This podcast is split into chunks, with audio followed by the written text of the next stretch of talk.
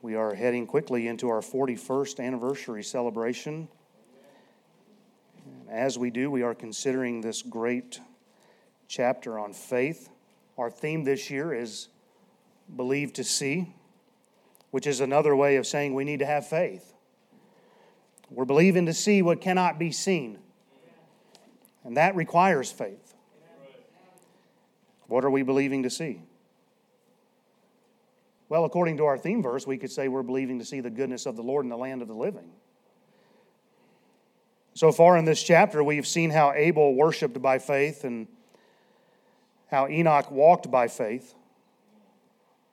Remember that Genesis 5:24 says Enoch walked with God and he was not for God took him. And spiritually speaking, that's how you and I should live our life. We need to walk with God by faith to the point that we no longer exist because God has taken over our life. Hebrews 11:5 tells us that the reason God took Enoch home to heaven was because he had this testimony that he pleased God. Verse 6 then lets us know Enoch pleased God by being a man of faith because without faith it is impossible to please him. And that's where I want to pick up for tonight is in verse 6. Would you look with me, please, as we read Hebrews 11 and verse 6? But without faith it is impossible to please him. For he that cometh to God must believe that he is, that he is a rewarder of them that diligently seek him. Now, I think all of us would say tonight our desire is to please God. Almost all of us. That would be our desire. You've counted your faithfulness here tonight as an important way of expressing your desire to please the Lord. That's why you're back. You believe we are not to forsake the assembling of ourselves together. And so, in order to please God, we're going to try to obey that command. But based upon verse 6, I am forced to ask the question what is it that we are doing by faith tonight? How is this service, or any of our services for that matter, pleasing to God? Because without faith, it's impossible to please Him. Are we doing anything that requires faith? And what are we doing individually when we're not gathered together that requires faith? And I think we can become so mechanical in our approach to God in the things we do in our Christian life, we go about life thinking that we are pleasing God, but in reality, we're not pleasing God because we're no longer doing anything that requires faith. If we're going to answer the question, are we doing anything which requires faith, then let's first study verse 6, and then we'll come back and ask that question again. So, what is faith? Well, we know what verse 1 says. Now, faith is the substance of things hoped for, the evidence of things not seen. We've covered this verse in a earlier message this year. We know what verse 1 says. Let's talk about what it means to have faith. Faith is going to mean different things to different people. For example, we could have a panel made up of Christians, Muslims, Mormons, Hindus, on and on. And we're going to get different ideas of what faith is and what it means to have faith.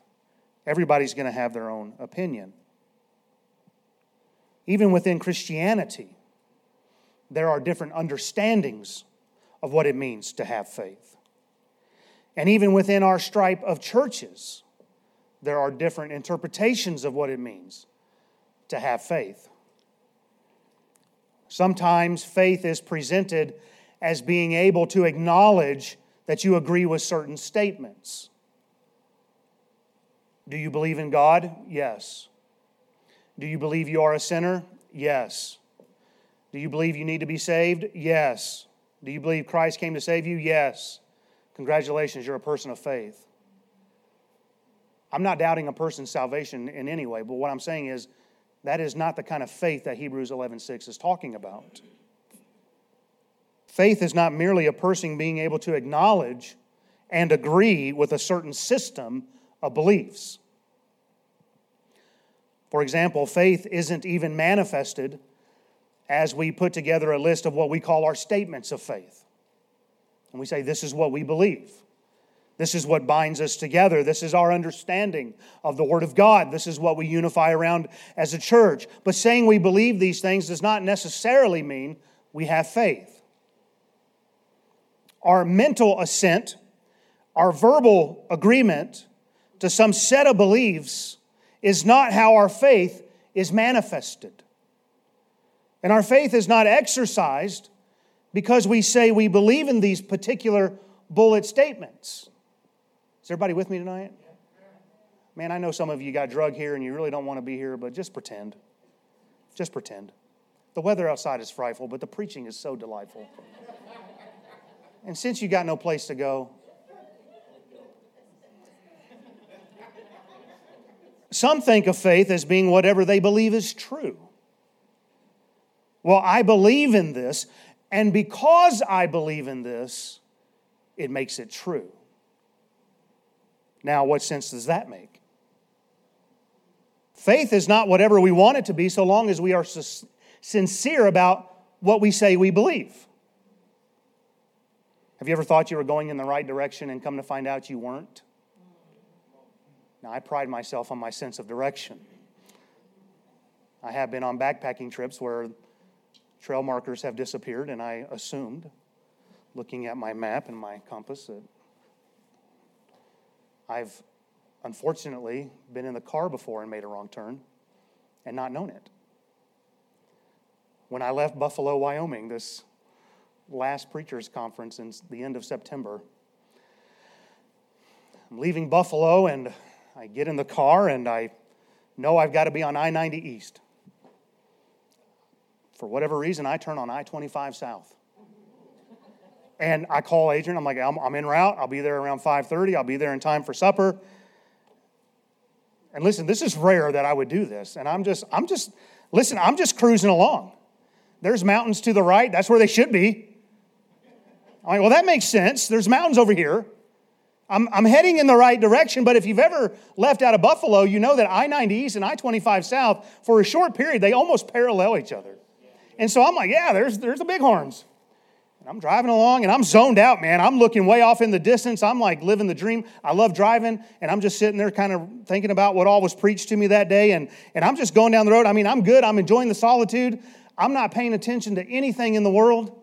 For whatever reason, I had to lean over to something that was laying in the passenger seat. I can't remember what it was. And I, I lean over to get it, and my eye looks up and it catches just a quick glance of the interstate sign as I'm flying by. And I go, Did that say 25? I'm supposed to be on 90. I know. Well, it's Wyoming. So I'm like, Well, I don't know when the next exit's going to be. I don't know when the next sign's going to be.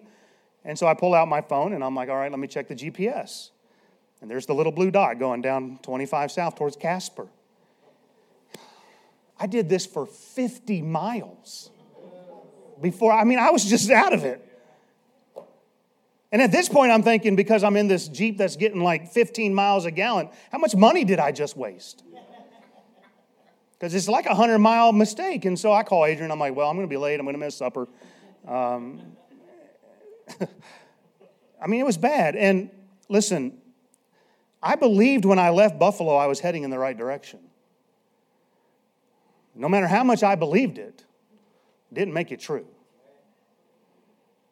So faith is not whatever you think is true. Your belief in something is not what makes it true. But this is how many view Christians and Christianity. They feel Christianity is only true because we are the ones who are weak minded enough to believe it, and it is our belief which sustains it. Because we believe it, we make it true. Quick side note to those who would say such things I would ask, how do you explain away Jesus and his resurrection? How do you explain away his church on this earth for the last 2,000 years? How do you explain away the Word of God? Just think about it. If Jesus was just an historical figure who was a fraud, how do you explain an empty tomb and all that followed after his death? How do you explain away nearly 2,000 years of there being churches all across this world, many times during severe persecution? I mean, if this was just a man who generated all this from a small following, why is it still here? How do you explain away the 23 books in the New Testament which follow the four Gospels? Why did they keep writing about this? How is the Bible the bestseller of all time in history? If all this came about because 120 people lied about seeing the resurrected Lord, or because 500 people lied about seeing Jesus ascend into heaven, and all of this is a false narrative, then how do you explain away all that we see today? Right? I mean, the burden of proof isn't on us to explain why Christianity is true. The burden of proof is on them to explain why it isn't. Now, what happened was many Christians inadvertently, let me get back on track, they inadvertently spread the idea that Christianity is only a result of our believing it. Some of you will remember when this saying was very popular God said it, I believe it, and that settles it. Well, no wonder the world was led to conclude that our faith is around because we believe it. The idea we put out there was that what makes God in the Bible true is that we believe it. What is more accurate to say is God said it, that settles it. Our belief in Him and in His Word has no bearing on whether or not it's true and whether or not it exists. You see, with some, the idea is that what makes something true, it's all based upon our belief in it. When in reality, catch this now, it is truth which caused us to believe. Everybody catch that? A lot of people are saying that it's truth because we believe it. But no, no, no. The, the Christian says, no, I believe it because it's truth. The truth has been there the whole time. Even if we choose not to believe it or chose not to believe it, the truth is still there. It wouldn't change the fact that there is truth. Acts 4 4 says, Howbeit, many of them which heard the word believed and the number of them was about 5,000. You see, the truth was there in the Word. They heard it, then they believed. It wasn't that they believed and all of a sudden the Word became true. And of course, we know Romans 10 17 says, So then faith cometh by hearing, and hearing by the Word of God. Therefore, it is the truth revealed to us, which already existed, that causes us to believe. Now, our beliefs are beneficial and even necessary. But just having a set of beliefs over here on the shelf isn't enough to have faith. Here's where I'm going in verse 6 faith is not idle, faith is action. Faith is something that causes us to move. It's not something we say we have by giving assent to a set of beliefs on a statement of faith on the website. That makes us just a club. But faith is something that causes us to move. It's action. Here's a sinner. He knows he's a sinner. He sees Christ. He, know, he knows Christ is the way. But there is no faith until he acts upon the fact that Christ has to be his Savior and then takes Christ as his Savior. You see what I'm saying? So faith isn't just that you acknowledge God and that you acknowledge a Savior. But when you exercise that faith and you have action on it, then you're born again. Faith is trust. Faith is not an awareness of the existence of God. Faith is not understanding that His promises can be trusted. Do you hear what I'm saying? But faith brings about an action of trust based upon our awareness of God's existence, knowing that his promises can be trusted. I don't know if I'm saying a tongue twister there, but it's making sense to me. We can acknowledge God exists and we can acknowledge that His promises are true, but until we act upon them, we don't have faith. Faith is an action which is meant to keep continuing throughout our Christian life. It is an attitude, it is a way of life faith moves us beyond believing certain things are true, like God is true and that his promises are true. It brings us past that and it brings us into action. Look at what verse 6 says again. This whole thing is, is action. But without faith, it is impossible to please him. For he that cometh to God must believe that he is, and that he is a rewarder of them that diligently seek him. Look, that whole verse is action. Are you catching that? It's, it's all about doing something. It talks about those coming to God, which means those of us that approach God, those who move towards God. It is an action. It isn't just a statement, but it is something that we are actively pursuing. And it talks about those who diligently seek God, which means we are searching Him out, we are seeking Him out. In other words, it takes action on your part to seek for God. It is something that moves you. I always like what Les Zerby said years ago here. You will never wrestle God sitting on the couch in front of your television. Amen. You'll never have your burning bush experience walking through the mall. See, it's action, it takes work. We diligently seek after Him. So I'd ask you tonight do you have an active faith? Faith is pleasing to God, but it's a faith that requires action. Without an active faith, you will not please God. In fact, according to verse 6, it's going to be impossible. You can't do it. Now, here's what I was looking forward to getting to tonight. And I want you to get this an active faith causes God to act. An active faith causes God to act. We see in our text that if we have an act of faith, then God will be a rewarder. That's a promise here. Verse 6 kind of faith brings us to the place where we are receiving from God because God is a rewarder. We receive a reward from God in return for our active faith. And of course, this chapter gives us example after example of people of faith, how God is going to reward them for that. That's what verse 6 is setting up. It isn't just tying a loose end on verse 5, but it is also preparing us for what is about to follow in the rest of this chapter that God is a rewarder of those that diligently seek Him. And it goes on to say, by faith, Noah being warned of God. And we find what Noah did as an act of faith and how God rewarded that. We see that throughout the chapter. And so it's this, this, this act of faith that causes God to react back. There are many more examples in this chapter. In fact, the writer hints there at verse 32 time would fail me to tell of. Then he lists people and he even says the prophets. As we go through this chapter, we'll see how these were, were rewarded by God.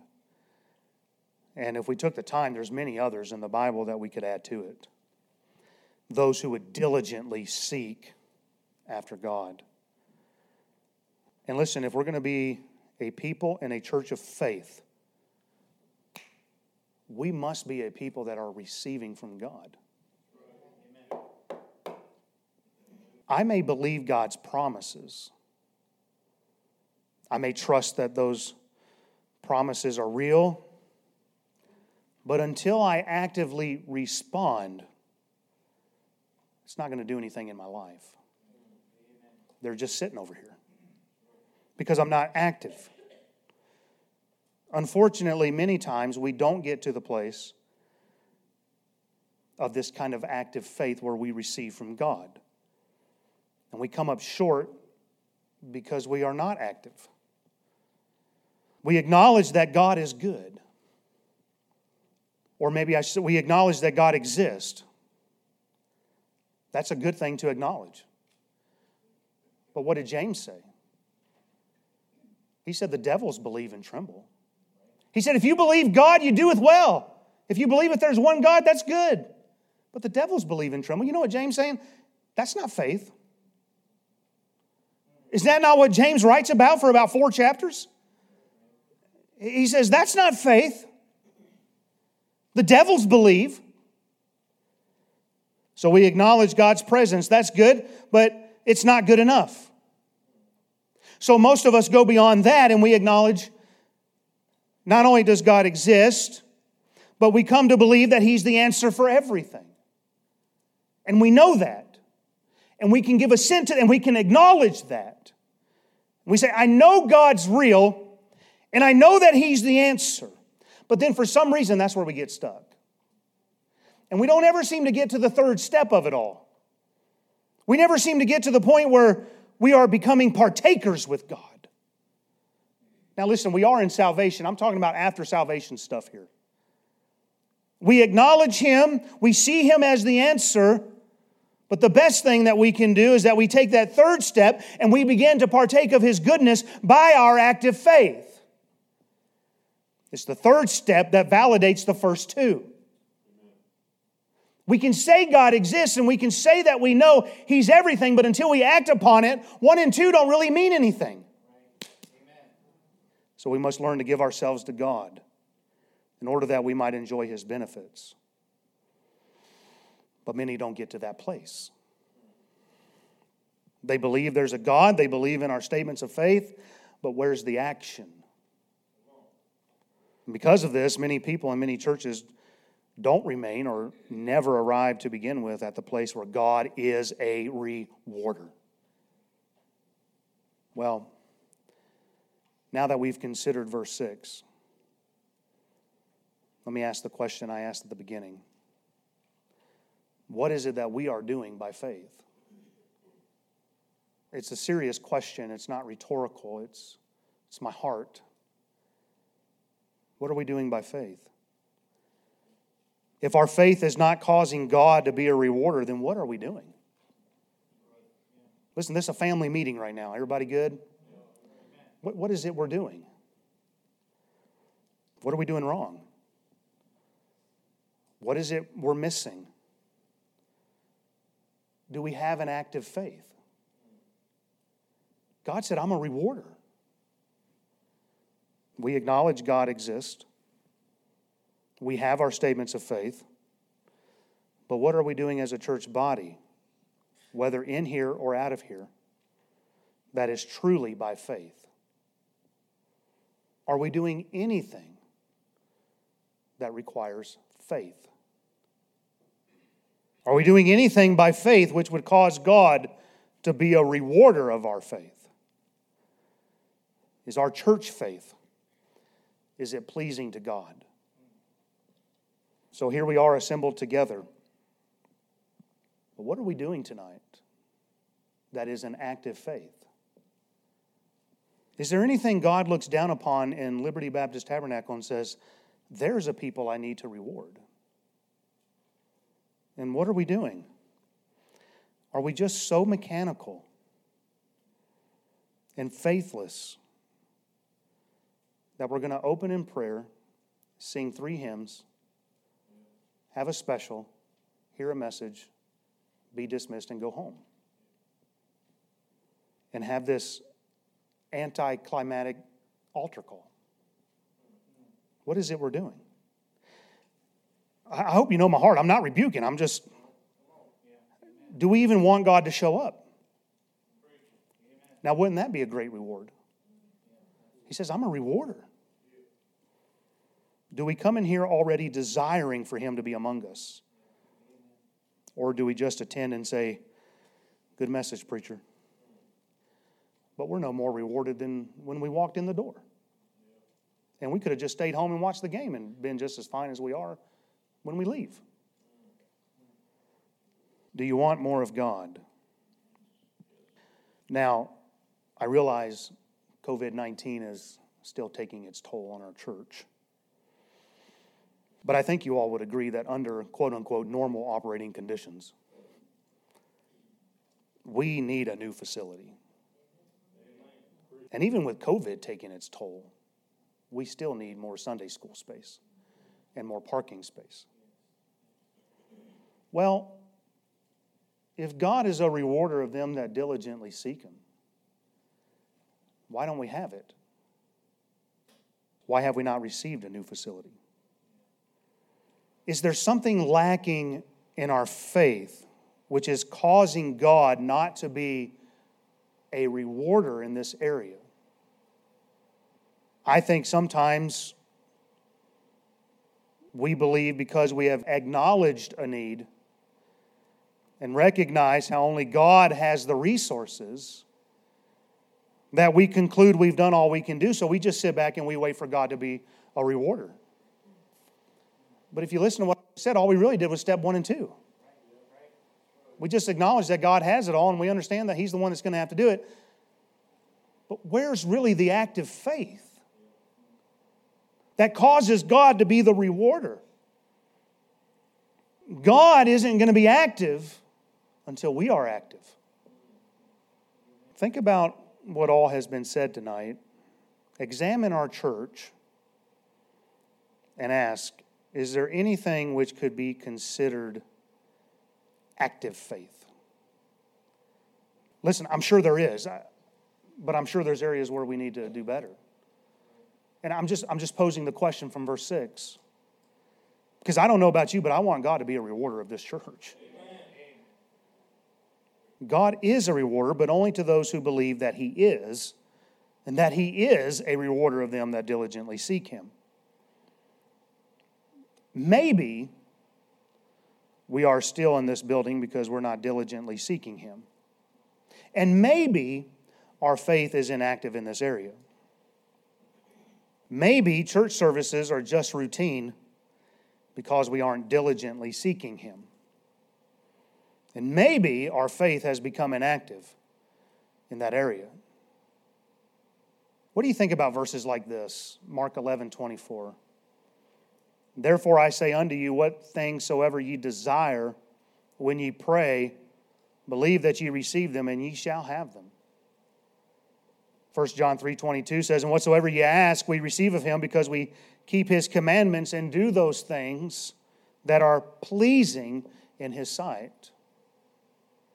I really hope I'm effectively communicating what I'm trying to say tonight. I don't know. I, listen, are we becoming stagnant because our faith has become inactive. I want to enter into his benefits and see him do great and mighty things that we know not. See him do exceeding abundantly above all we ask or think. I'd like to see that. But I just feel tonight, after studying this passage, and I was going to skip this verse and move on to Noah, but I just feel like something's missing are we coming up short on Hebrews 11:6? Are we diligently seeking him? Well, I trust you know my heart. Let's pray.